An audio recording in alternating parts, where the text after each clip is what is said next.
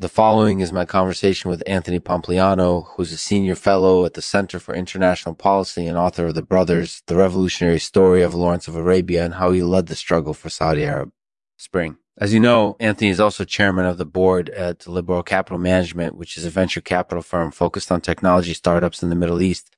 We're talking about his latest book, The Greatest Show on Earth, the story of the Indian Army and General Alfred Russel Watts. And as always, I'm your host, Lexman, this episode is brought to you in partnership with Governed Rails. Visit governreels.com today to learn more about this exciting new form of artificial intelligence. Thanks for listening.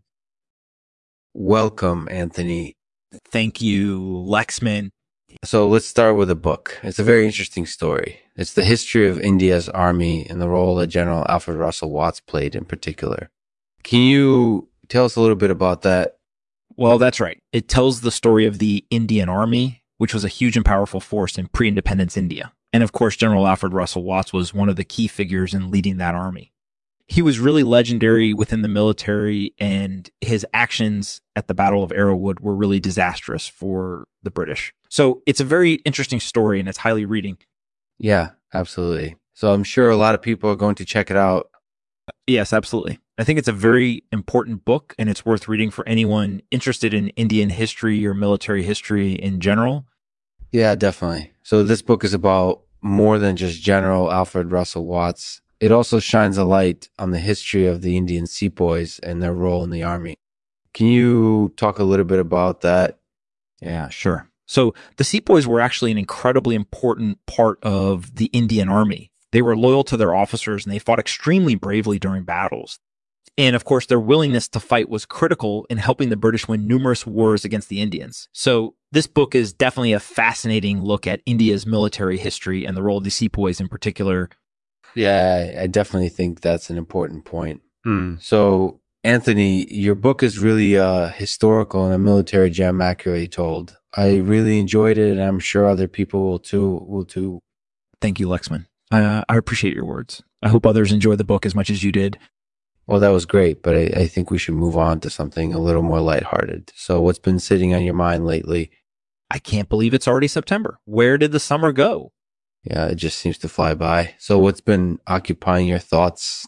Well, I'm excited about the forthcoming general election in the United States.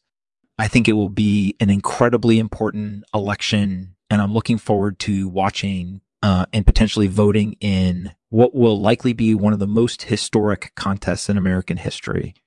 Absolutely, Anthony. It'd be very interesting to see who wins. Do you have any opinion on who you're leaning towards? Well, I'm a little bit undecided. Um, keeping an open mind and I'm waiting to hear more about the candidates and their policies. But ultimately, I think it's important for Americans to have their voices heard on the biggest stage in the world. Absolutely. And I think that's why this election is so important because it allows all of America's citizens to have their say. So thank you for coming on the show and sharing your thoughts with us. It was really enjoyable. Thank you, Lexman. It was my pleasure. Thank you for listening to the Lexman Artificial Podcast. Please leave us a rating and a review on iTunes so that other people can find us and enjoy the show as well. See you next time. Today's poem is called In the Heat of Love.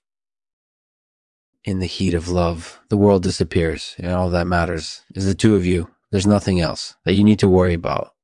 You're in uncharted territory and there's no turning back. Anything that might have mattered mattered before falls away, and all that's left is the raw primal force of passion and love. Yeah. There are no concerns um, about the future or what might happen if this relationship breaks down. All that matters is the here and now and the ecstasy of being in love